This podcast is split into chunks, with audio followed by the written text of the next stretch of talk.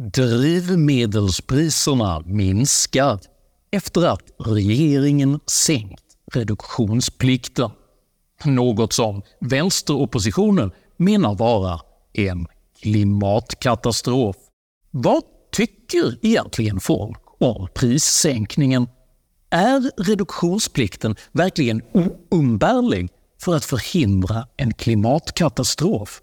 Och vad händer med ett samhälle som sätter bombastisk symbolpolitik före pragmatiska klimatåtgärder? Dessa frågor tar jag upp i veckans video om diesel och demagogi. Jag reducerar aldrig min videoproduktion och är därför helt beroende av ditt frivilliga stöd för att kunna fortsätta göra dessa filmer.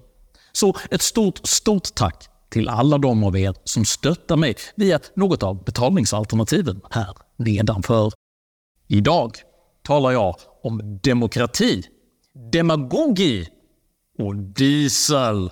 Häng med!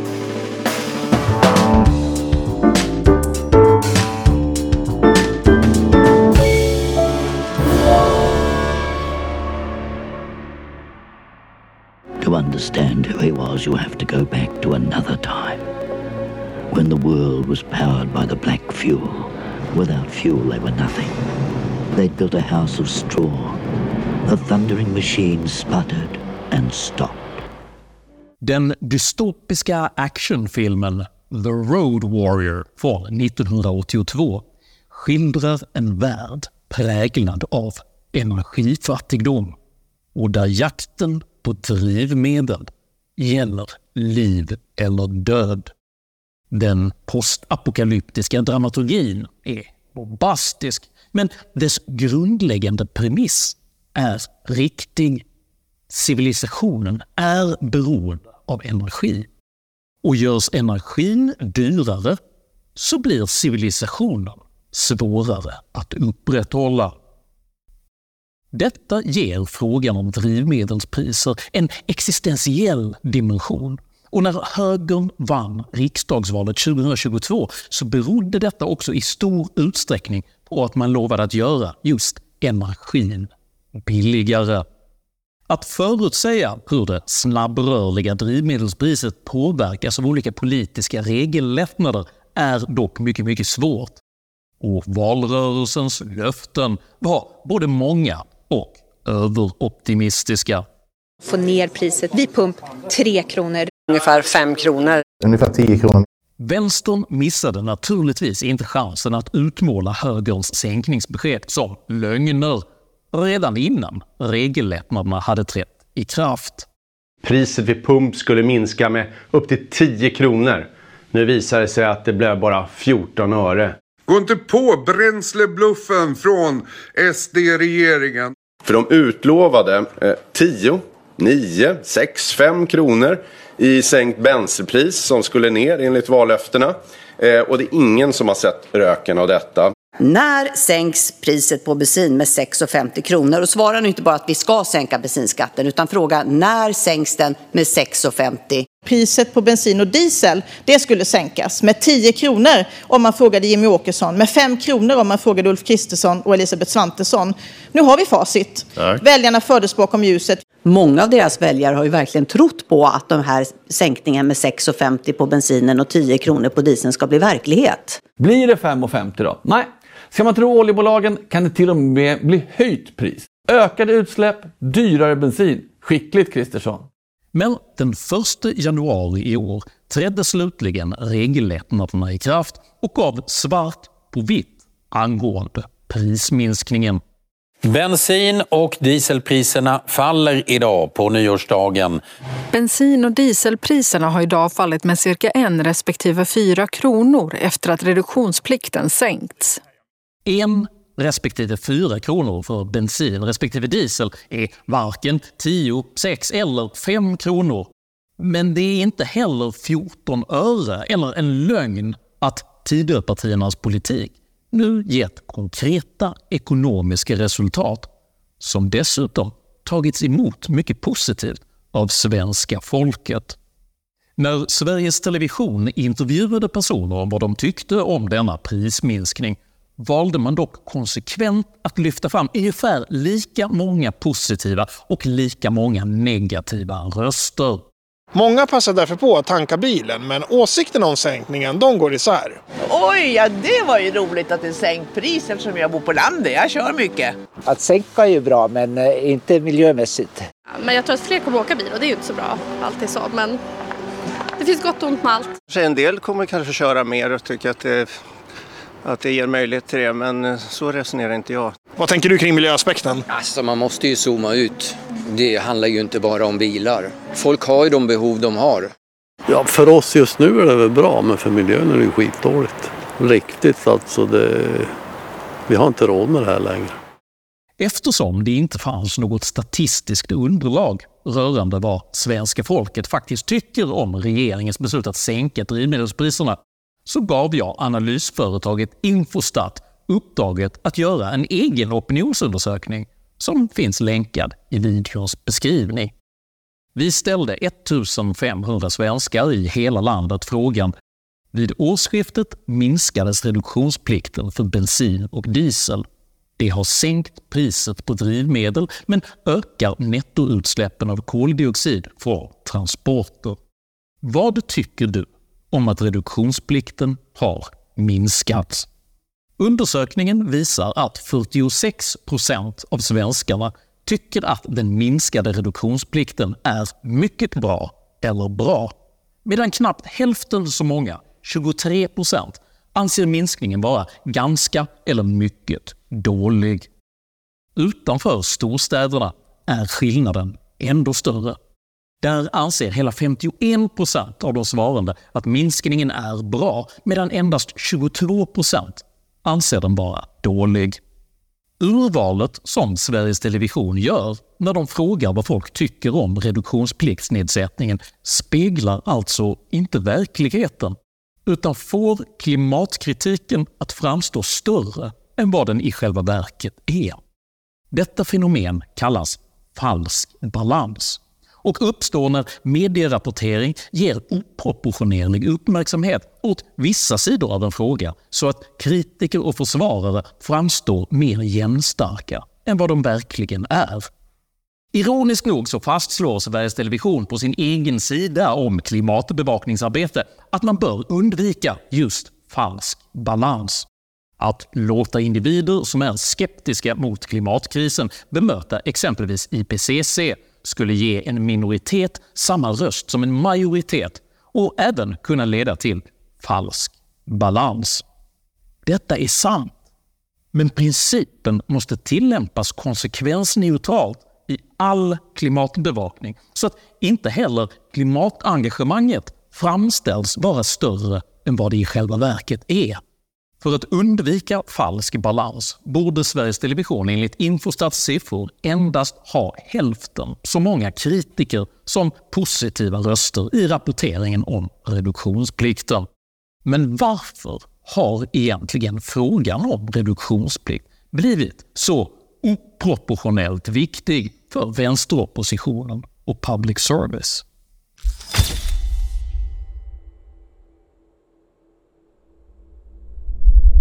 Reduktionsplikt innebär att man minskar drivmedelsutsläpp genom att ställa krav på att drivmedelsleverantörer i allt högre grad måste spä ut bensin och diesel med så kallade biodrivmedel.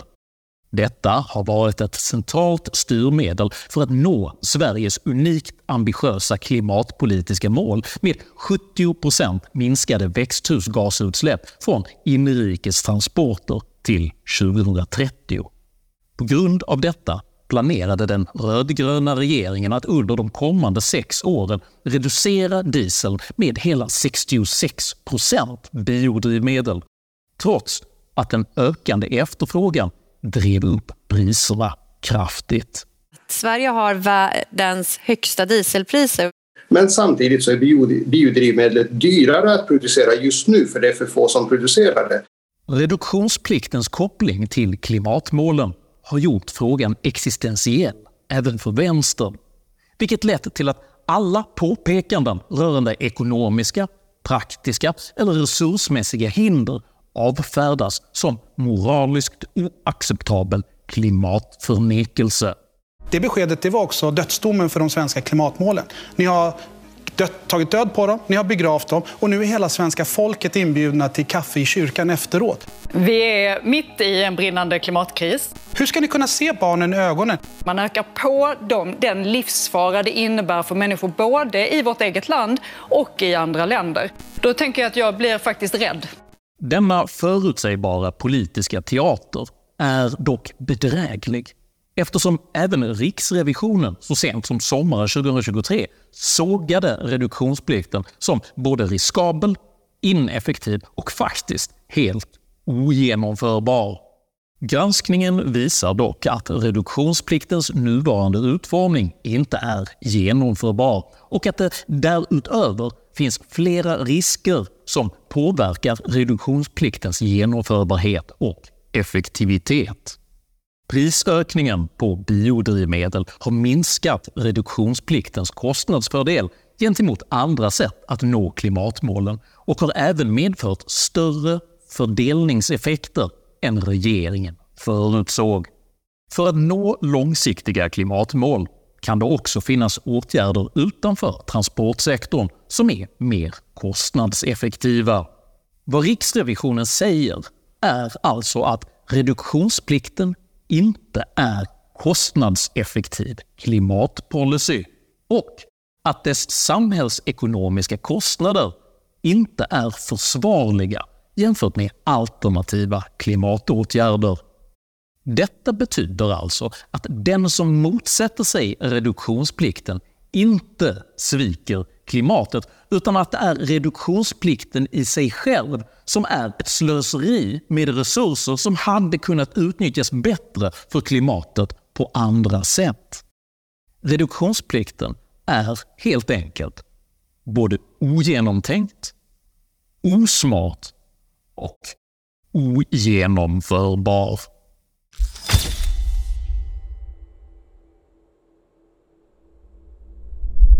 En av anledningarna till att reduktionsplikten inte kan genomföras är att det helt enkelt inte finns tillräckligt mycket biodrivmedel i världen. Något som även Vänsterpartiets partiledare Nooshi Dadgostar överraskande har erkänt. Nej, men reduktionsplikten måste sänkas. Det finns inte så mycket hållbara biodrivmedel på världsmarknaden. Sverige har ju pressat upp priserna.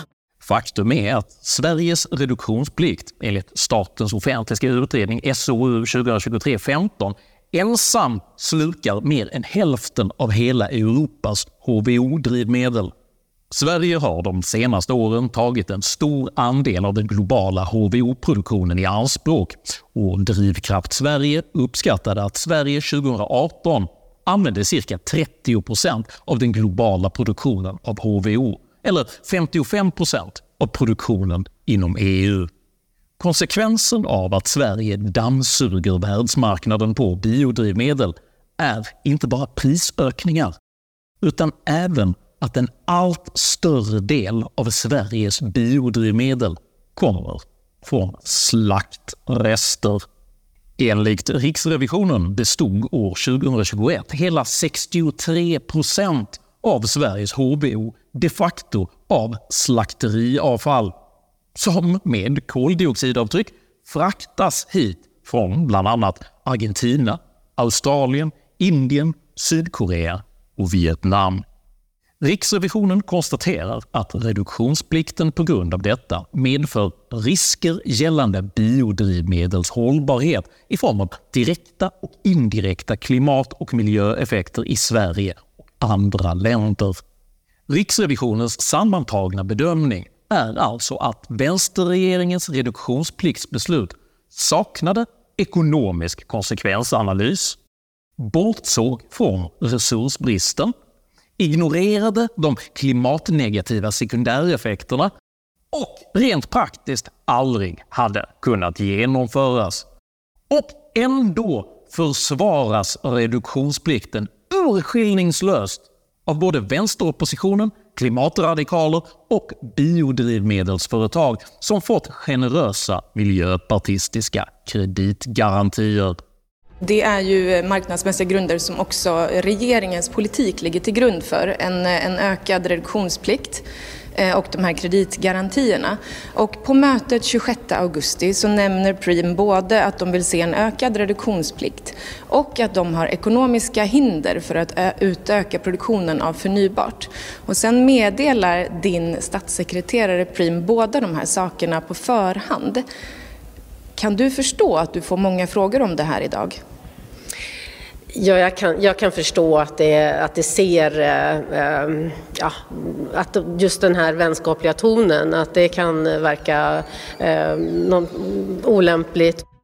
Flera av dessa privata aktörer varnade tidigare för att priserna skulle bli högre om reduktionsplikten sänktes. Men de varnar nu istället för att Sverige kanske kommer att bötfällas om reduktionsplanen inte bibehålls. Dessa särintressens olycksbådande spekulationer bör dock prövas mot rimligheten i att just Sverige, som är ett av världens allra mest energieffektiva länder, skulle bötfällas med miljardbelopp om man inte implementerar en ogenomförbar reduktionsplikt som inget annat land i hela världen ens har varit i närheten av. Reduktionspliktens beräkningsbara samhällskostnader är däremot hårresande. Årets sänkning av dieselreduktionsplikten från 30,5 till 6% sänkte priset vid pump med 4 kronor och 30 öre. Med denna kostnadsreduktion som utgångspunkt betalade svenska folket 17 miljarder kronor extra årligen under den tidsperiod som reduktionsplikten låg på 30,5 procent. Om man antar ett linjärt prisutvecklingsförhållande innebär detta att en fullt genomförd dieselreduktionsplikt på 66 procent skulle motsvara en fördyring på drygt 9 kronor per liter. Vilket alltså motsvarar en momsjusterad total energiextrakostnad på drygt 36 miljarder kronor årligen. Uppe på detta måste sekundärfördyringar i form av inflation, höjda bolåneräntor, höjda uppvärmningskostnader, stigande matpriser och exakt allt annat också räknas in. De makroekonomiska konsekvenserna av en fullt utbyggd reduktionsplikt är således oöverblickbara och som Riksrevisionen konstaterar omöjlig att genomföra. Syftet med denna typ av verklighetsfrånvänd symbolpolitik är dock inte att prioritera långsiktiga och resurseffektiva åtgärder utan att till varje pris sälja in känslan av att Sverige är ett moraliskt och klimatmässigt föredöme. För vi har ju ledartröja nu. Tack vare en kombination av Stefan Löfvens industripolitik och Miljöpartiets klimatpolitik så är ju vi ett av de länderna som ligger längst fram i omställningen. Och detta är anledningen till att vänsterregeringen till varje pris försökt låtsas att det inte skulle bli någon prisskillnad när reduktionsplikten sänktes. För det känns så. Och detta är anledningen till att man låtsas att reduktionspliktens kritiker ljuger om dess brister för att de inte bryr sig om klimatet. För det känns så. Och detta är anledningen till att Sveriges Television upprättar en falsk klimatengagerad balans som överdriver stödet för reduktionsplikten. För att det måste kännas så. För bilden, känslan, upplevelsen av att Sverige leder klimatomställningen är för dessa grupper viktigare än både verklighetens förutsättningar och en realpolitiskt mer effektiv klimatpolitik. Vi kan bara gissa vad Mad Max hade känt inför reduktionsplikten. Men en sak är både sann och säker. Vill man försvara civilisationen måste man ibland kämpa mot en massa konstiga människor som vill ta ens drivmedel. Om du uppskattade innehållet i denna video så hjälper det mycket om du delar den med dina vänner och kanske till och med stöttar mitt arbete via något av betalningsalternativen här nedanför. Dela även gärna med dig av dina egna åsikter och erfarenheter i kommentarsfältet här nedanför. Men jag ber dig att alltid vara artig. Jag accepterar inte aggression, personbrott eller rasism i mina idédrivna kommentarsfält. Tack för att du som kommenterar respekterar detta. Jag heter Henrik Jönsson och jag anser att åtgärder bör värderas utifrån sin effektivitet snarare än för hur de känns. Tack för mig och tack för att du har lyssnat.